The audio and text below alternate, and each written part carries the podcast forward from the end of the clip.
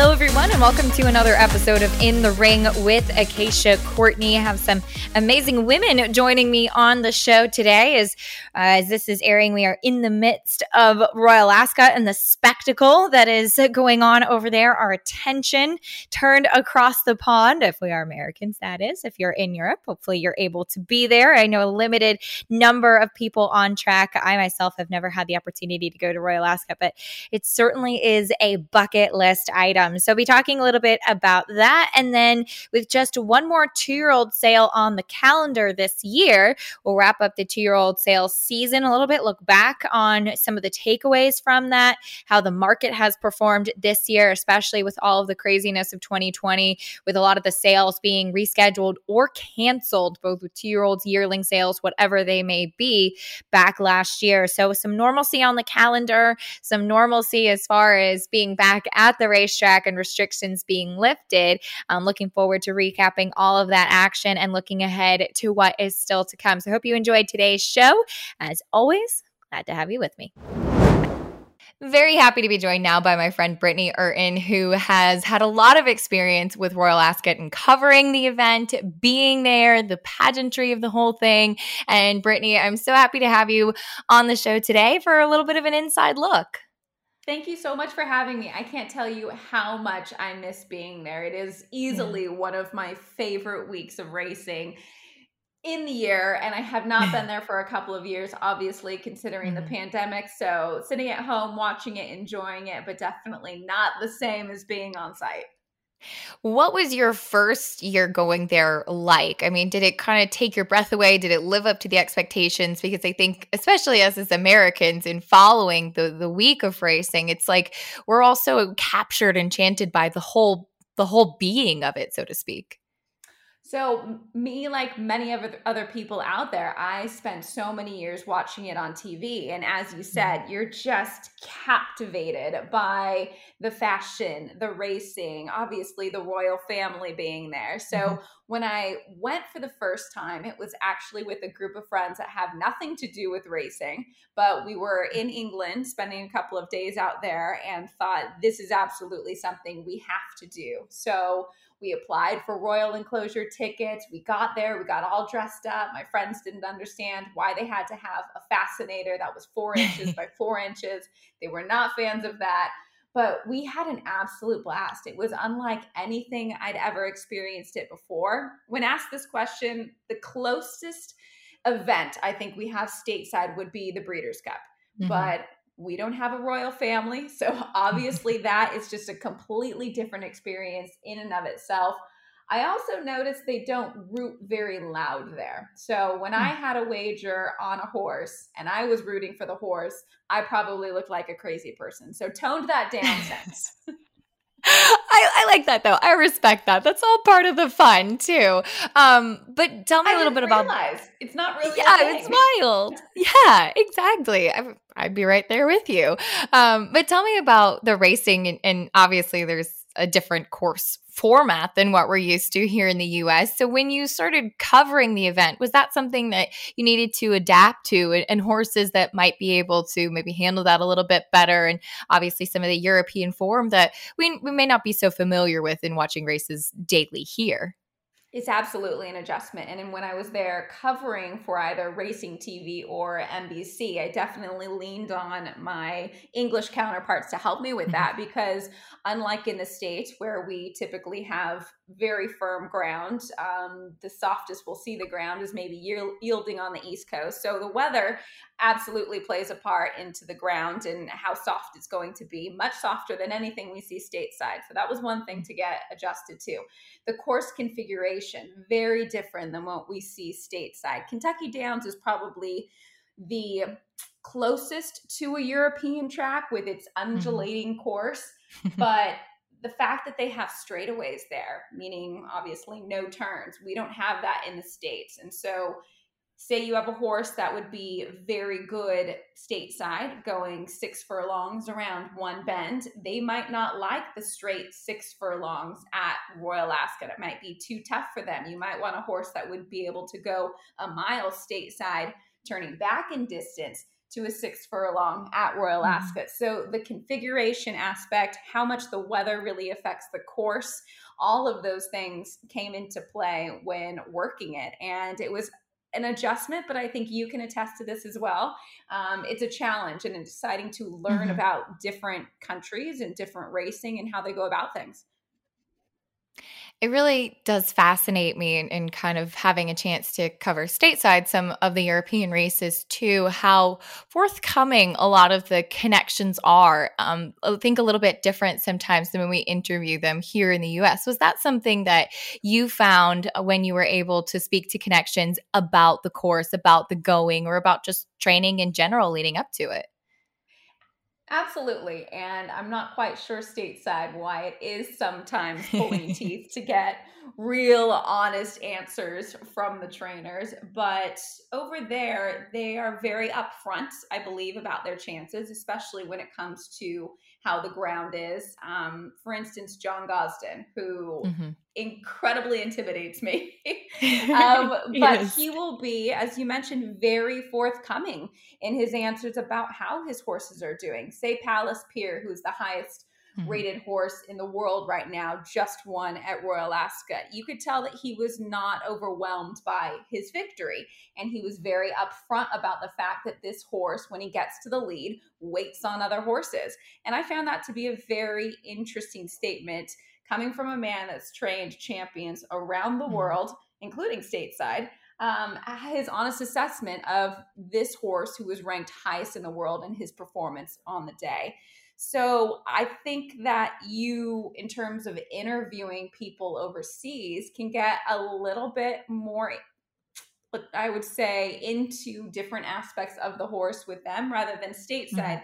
I think we do stray away from perhaps those really tough questions because we don't often get the honest answers. Yeah, it's very interesting watching that too, and just kind of what we're used to in general. Well, we do have, of course, though, always a pretty good American contingent that we get to root for, often headed by Wesley Ward, who once again has several opportunities this year, including Twilight Gleaming. She was so impressive when I saw her break her maiden at Belmont and, and looking forward to seeing her. What's that like being at Royal Ascot and seeing the Americans and and how they often maybe transfer some of that form to the that European race course? I would relate seeing the Americans run and win at Royal Ascot is like cheering on Team USA in the Olympics. That's what it feels like. Though we I are love that. supposed to be unbiased as we're watching and covering these races, there is a sense of pride seeing an American do well. And Wesley Ward has been the true pioneer in not only taking horses over, mm-hmm. but taking horses over and winning. I spoke to him last week and he said he's really felt that the more he goes over, the more he learns and he understands what it takes to win at Royal Ascot. And that makes sense. He's had 11 winners. He's been going over for quite some time. He said the quality of horse he's brought over has changed. He doesn't send one unless he believes they can win. So I think Mhm. that says a lot about who he's bringing over. You don't know how these horses can handle that travel until they get there, of course. But as you know, especially with young horses, some tout themselves with a more mentally mature mind than others. So that I would believe is something Wesley really looks for. And of course, he's known for how quick they break from the starting gate. Uh, that is the edge I believe he feels an American has when going over is maybe the race is over the moment they open up from the starting gate. Weather, of Um, course, is a big thing. Go ahead. right. For sure. There's so many other variables that go into it. Do you think that that mental aspect, which is it's important at any level of horse racing, do you think that that's a bigger deal heading over versus maybe a, a certain type of horse? Is that something that you'd be looking for a little bit more, maybe just ones that are a little bit more mature, especially when we're looking at those two year olds? I would say so because there are so many adjustments that they're making when flying over. They mm-hmm. do things in Europe so different than we do things in America, even from their training regimen to the surroundings. They're at a yard rather than in a barn and going to a track with hundreds of other horses around. Sometimes you have to cross a busy street with cars to get to the race course to train. So there's so many things these young horses must adapt to. And if you don't have a mentally mature horse, I think they might lose their mind before even entering the starting gate. Um, that being said, he's had an edge with the quick horses. And mm-hmm. we know that pedigree plays into a lot of the ground and how these horses are going to handle it. But first and foremost, I would say for Americans going over, quick with a strong mental mind. What was something that surprised you most, whether it was being there at Royal Ascot or covering it? Was there something that really stood out and made you say, wow? How much everyone there truly appreciates the racing. Mm-hmm. And I don't want to necessarily say that that's a surprise, but mm-hmm. it seems like on such a big day when there's so much else going on in terms of the party and the fashion and the pageantry, etc it seems that even general fans who may not follow racing all the time have a true appreciation for the sport. And I loved that. And a true appreciation for the tradition of the royal meeting. Yeah, I love hearing that too. It, it is something that I think we can at sometimes on those big days see get lost a little bit of the reason why we're there at the core of it. But the fashion is fun too and i have to ask you of about course. that as well. Of course it's so much fun. I mean tell me about picking out things to cover races at royal ascot and, and just kind of the mindset. And you mentioned some of the rules that are in play there too Acacia, I hate to admit this, but it was such a challenge for me. There, it was so tough to try and plan out five outfits with five different headpieces, all coming from the States. So, my first thought is, how am I going to get everything there? Yeah. my second thought is, will they uh, fit into the requirements for the royal enclosure? So, they've changed over the years, but mm-hmm. mostly it's the dress needs to at least hit your knee. The sleeves need to be at least an inch thick. You must wear a hat, and your hat needs to be at least four inches in diameter. Um, and your shoes have to be closed toed. So, all of these factors go into putting together an outfit. And as you know, wearing hats and well, headbands now aren't mm-hmm. really big in the States. It's obviously something you see a lot more of in Europe as well as Australia. So, contacting milliners in England to try and borrow hats or loan hats from them to match the outfits. It was stressful, girl. It was real stressful. I can imagine. That's also, I'm going to say why I asked too, because uh, it's a lot. You have to plan everything out too. I will say, guys often have it a little bit easier, but I, I do love the morning suit and top hat look as well, though I don't envy them when it's particularly hot on that week. No, I don't either. But I think men can rock the top hat. I wouldn't mind yeah. if something along those lines was brought stateside. I would be very okay with it. I love it. I love it. I think it's very fun. And it you like you said, it's so much of the event and the excitement mm-hmm. and the history of it. When you started covering um, the event, was reading up on some of the history and, and some of the traditions and things like that something that was part of the preparation for you? Absolutely, especially when I would join Nick Luck for the coverage of the royal mm-hmm. procession. And I've always been fascinated by the royal family and just tradition in general. So, hearing about different things that would transpire prior to the royal procession, say they would have tea and lunch at Windsor Castle with Her Majesty, or in her younger days, she would ride out over the course with a prince from that. another country to give him the feel of race day. Um, mm-hmm. The tradition of wagering on her color, even, is fun and exciting. There are so many over the years. And that's why I think today, or I should say this week, is um, historical for the fact that she did not attend for the mm-hmm. first time in, I believe, 68 years, she did not attend the first day of Royal Ascot. And that due much in part to the pandemic, but this is very much so a part of her life. She loves horses, she loves racing, she's so involved. Um, there was nothing better than seeing her at the race course when she would get out of the carriage and keep an eye on each of her horses that were pro- pulling the carriages along for the procession. You knew that she knew everything about them. And it's mm-hmm. her love for the sport that I find to be the most captivating about the royal meeting is she it's not a facade. She loves it. She really does. Mm-hmm a couple of years ago when we got to see a horse owned by the queen. I, I, just love looking up and you see owner and just says the queen and just a kind of a mic drop type of moment. But you could see the pride in that as well and how the whole country was so excited about it and everybody there. And like you said, cheering on the Americans was great. But I feel like that's a really special moment too, and just seeing um, the appreciation once again. Absolutely. And it's something that started with her, a love that began at a very young age. There are still photos of her at age 90, 91 getting aboard a mm-hmm. horse. So it's a passion that I can only hope she is passed down to some of her children or grandchildren because the reason I think it's captivated us Americans is because of her love for it and her involvement in it. So we can only hope for a Royal Ascot winner for Her Majesty. Absolutely. Well, for you, having covered the event and been there um, as a fan, is there a certain race or a certain winner over the years that has been really memorable for you? Maybe your favorite race that you've gotten to experience live at Royal Ascot? I think it has to be the Gold Cup. It's on Ladies' Day. It's the biggest day uh, of the meeting. Her Majesty the Queen won the Gold Cup one year with her horse named Estimate.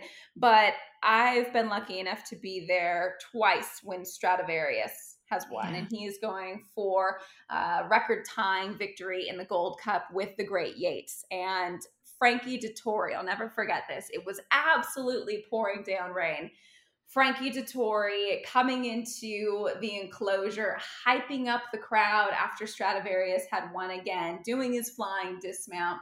And he had had himself just an unbelievable week. But it was that race with that horse, with the rain coming down, and the sheer joy that everybody surrounding the parade ring and the winner's enclosure just felt in that moment. It gave you chills almost because as i said mm-hmm. before whether you're a longtime racing fan or a new racing fan you knew they appreciated what this horse had done such an amazing animal is Stradivarius. I'm such a huge fan uh, in in following his career.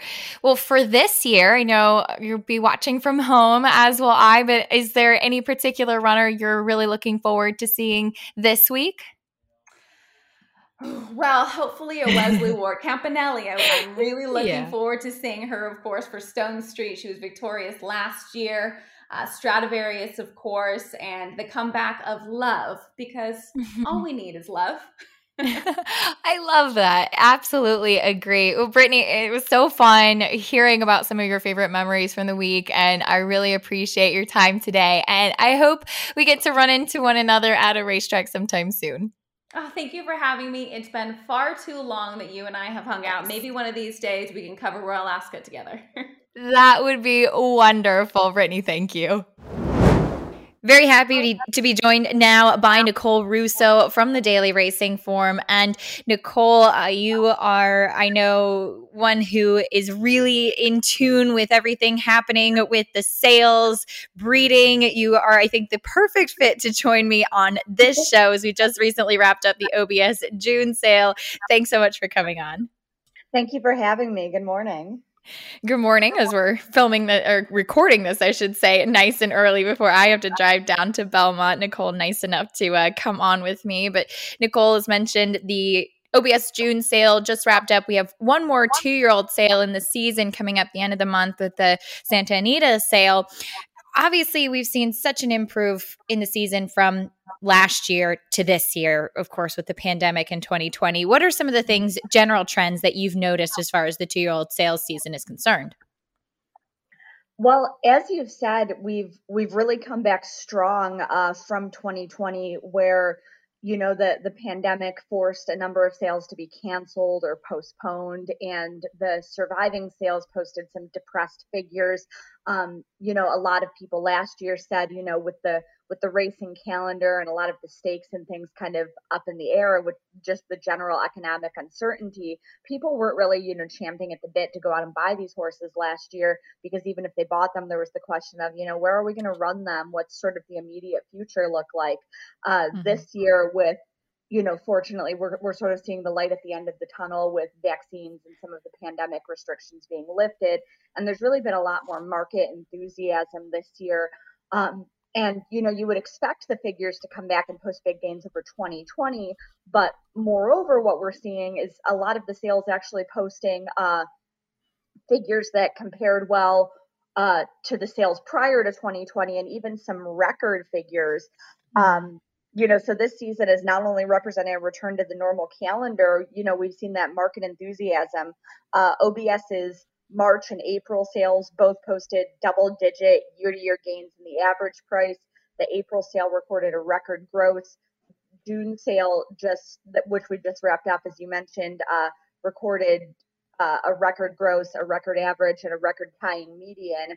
And meanwhile, you know, Fasig Tipton with their two year old sales uh, the Gulfstream sale finished with strong figures, and their Midlantic sale in May posted record figures across the board. So um, I think it is a little bit of a polarized marketplace.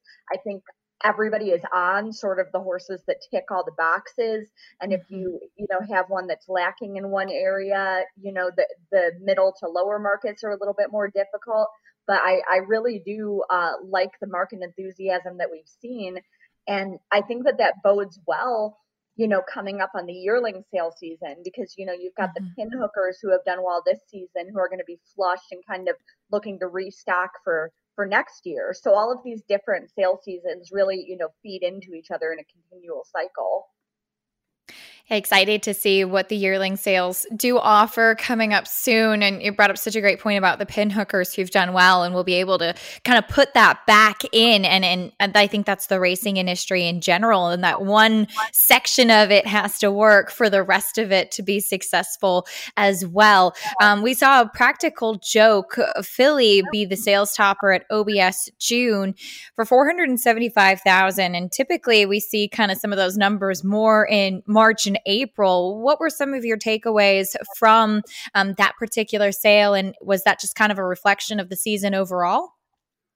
Yeah, I think so. Um, we really have seen, you know, practical joke, obviously, you know, the top of the leaderboard there. We mm-hmm. really have seen, you know, some young stallions, you know, where people are really uh, competing for them and really supporting them. And, uh, you know, practical joke is certainly one of them. I think there's not a hotter sire line in America right now with, you know, into mischief, uh, your two time reigning leading sire, again, currently leading the general sire list by earnings. Um, and, you know, he made such a great start to stud with Goldencents, who's been a young leading mm-hmm. sire.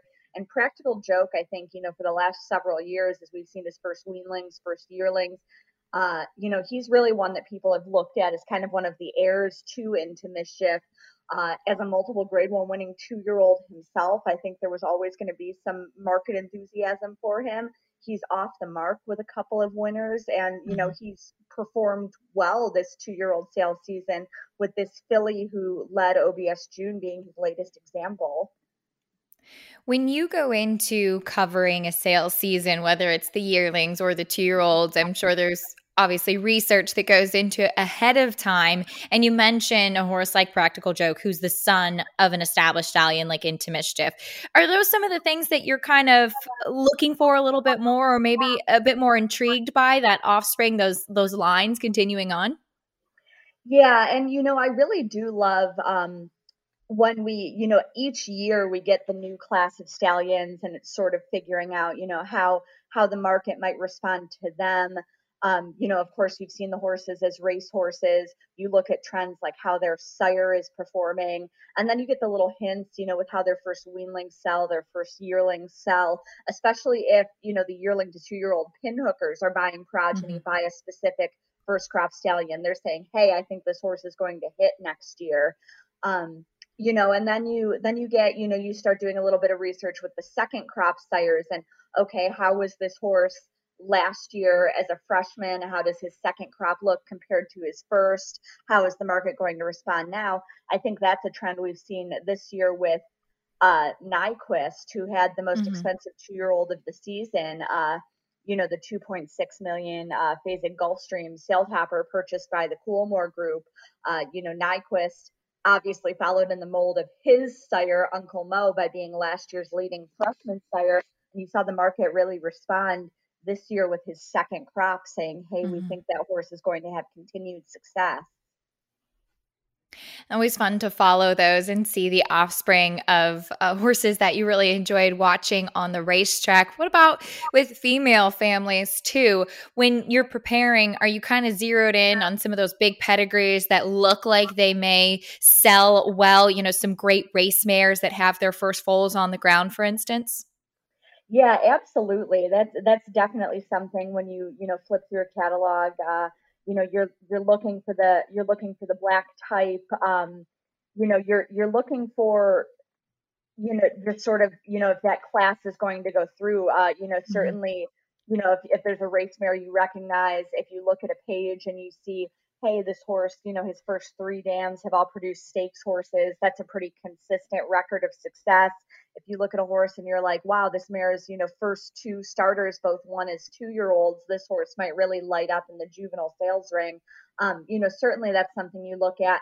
And if, you know, especially with these young sires, if you say, hey, you know, this is the stallion's first crop, but the mare was bred to the stallion sire and produced a winner that's you know a cross that you know mm-hmm. clearly works so definitely um you know it's it's 50 50 i'm always looking at the female families and how they perform Tell us a little bit about your background. How did you get involved in racing? How did you come uh, to your current position and being so involved in the sales and, and breeding with the daily racing form?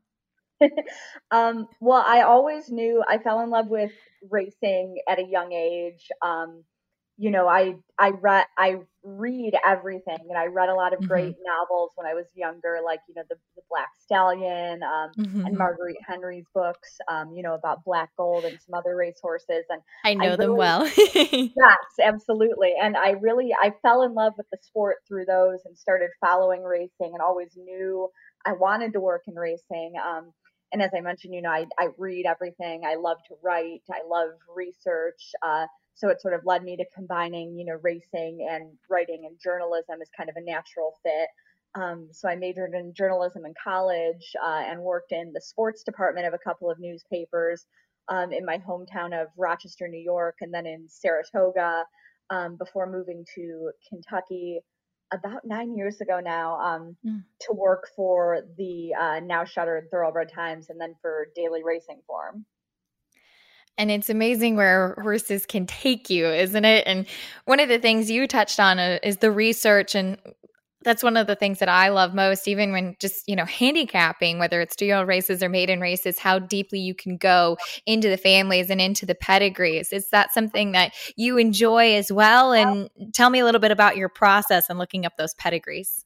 Yeah, you know, I just, I, I really do love, you know, the research aspect of mm-hmm. it and, you know, sort of digging back, um, you know, just through that history and thinking about, you know, all the people that have been involved in, you know, sort of building a horse and building a family over the years. Um, had a lot of fun this year with uh, Caddo River, actually, who was a horse mm-hmm. on the you know Kentucky Derby Trail and an act, currently active three year old. Um, you know, just you, you know, you start looking at a horse and going like, wow, you know, his uh, mother was a stakes winner, and look, her mother produced a couple of stakes winners, and you know, the next thing you know, you're way down the rabbit hole and you're going like, wow, this family goes back, you know, producing stakes winners all the way, you know, to the early 1900s, nine generations. So it's really just amazing when you start digging into things and kind of looking at different, uh, you know, eras of the breed and, you know, mm-hmm. how things have changed and not changed. Um, so yeah, it's, it's, it's really fun when you sort of like let, let a horse kind of take you down that path through history. Mm.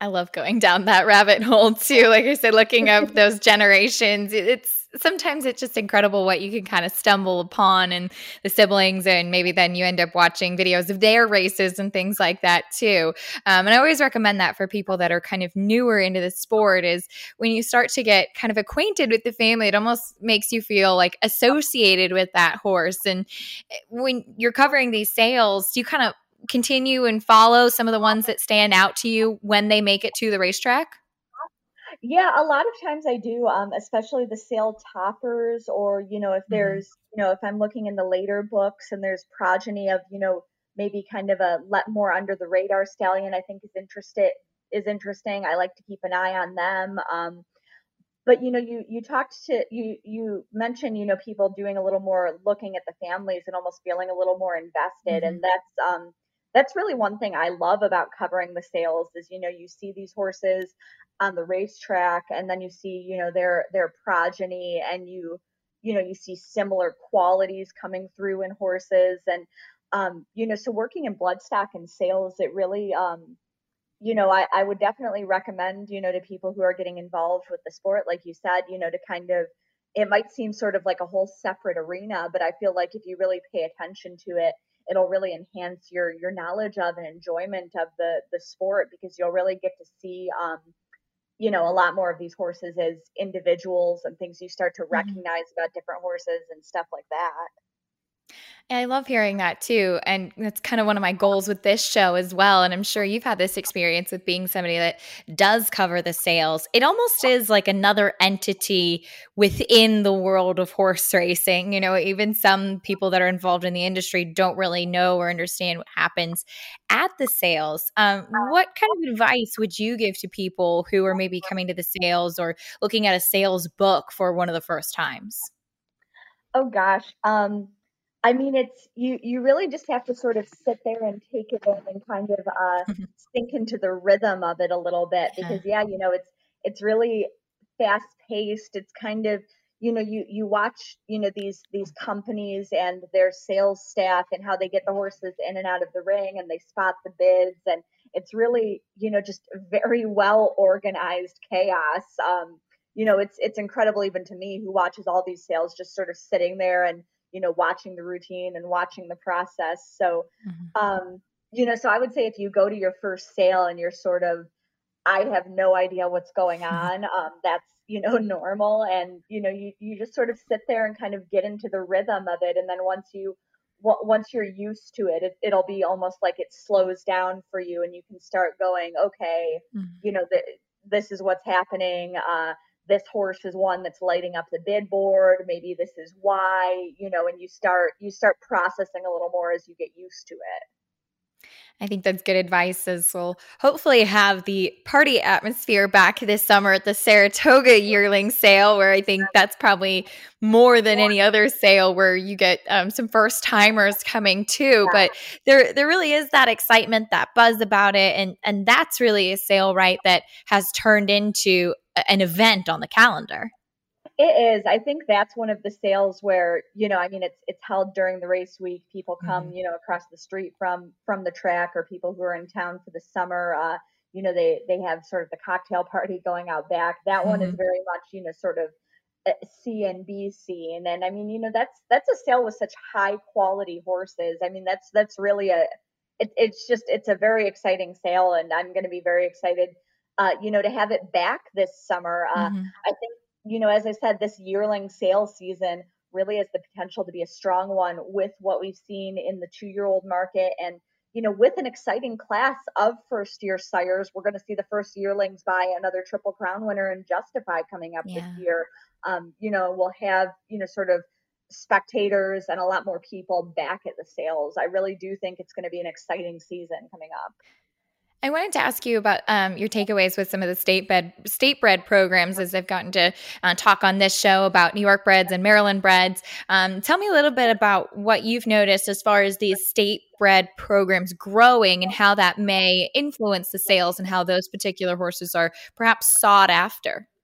Absolutely. Um, you know, you you mentioned New York, and I mean, you know, the the New York breds are one where they have their own Fasig-Tipton sale a couple of days after the selected sale Mhm. up in New York. And what we've really seen over the years is with the New York bred uh, program and incentives, that New York yearling sale has gone from being, you know, sort of a regional sale where you would get the local horsemen shopping at it to, you know, national level programs. Like I believe the, the last time this sale was held in person in 2019, um, you know, Larry Best spent a sale record price for the sale topper last year, you know, for his national level program. So what we've really seen with the New York bred program and reflected in the sales is that it's not just sort of the local owners anymore. It's you know people the country over are realizing that you know it pays to own a, a New York bred.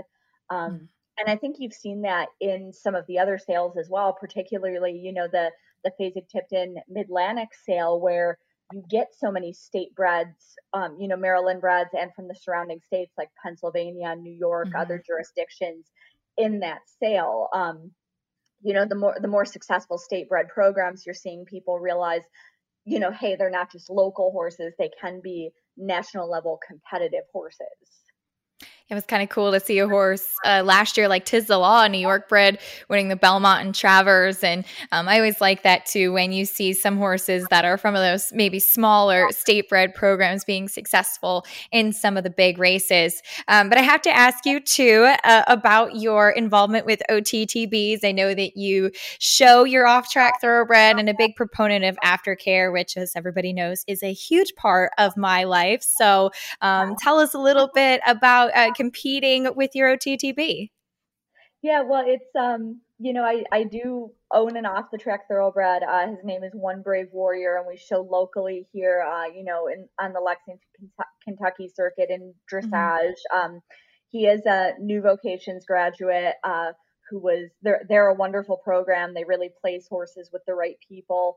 And I have to give a shout out to to his breeder, uh, Stonestreet Farm they you know really support new vocations really mm-hmm. track their uh, their graduates you know as they're coming off the track and making sure they get rehabbed and wind up in second careers uh, you know Stonestreet they really walk the walk you know and mm-hmm. don't just talk the talk when it comes to aftercare um, you know as do a number of other farms but you know War- mm-hmm. warrior in particular was bred by Stonestreet um, he he is he's an indian charlie um, and he's just you know he's he's really he's really wonderful. And um gosh i could i could tell you about him for you know another hour here. Um but i you know i've always loved um you know watching thoroughbreds come off the track and go on to second careers because you know that that athleticism and that heart mm. that they have you know can really serve them well in in so many other disciplines.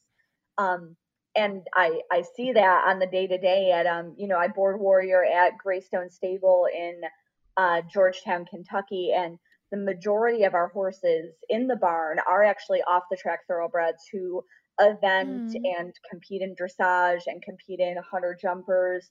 Um, we even have one Western rider with her thoroughbred in the barn. Uh, wow! So just you know, sort of the sky is the limit for these horses.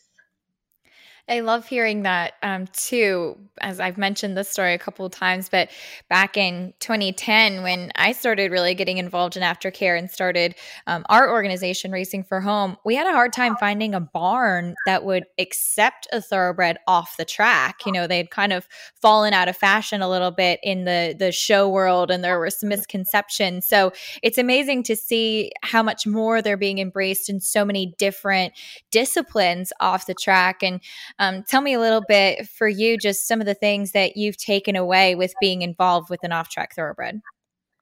Um, they will, you know, uh, the, thoroughbreds will, you know, I mean, they, they humble you and they push you to be mm-hmm. your best. Um, I mean, it, it really, it really sounds, it, it really sounds a little cheesy, um, saying it out loud, but I mean, you know, every day when I, when I go in there, you know, I mean, they're they're they're, they're opinionated horses. I mean, they have those strong personalities and those strong spirits that you know serve them so well competitively on the racetrack and in other arenas and you know uh, they really want you to have a to have a partnership with them and i think you know you you go in there um you know ev- every day and you sort of go okay what what does what does he need and what do I need from him and where can we meet in the middle here to to perform at our best and they really um you know for, for me for me personally you know being involved you know with these horses uh just you know sort of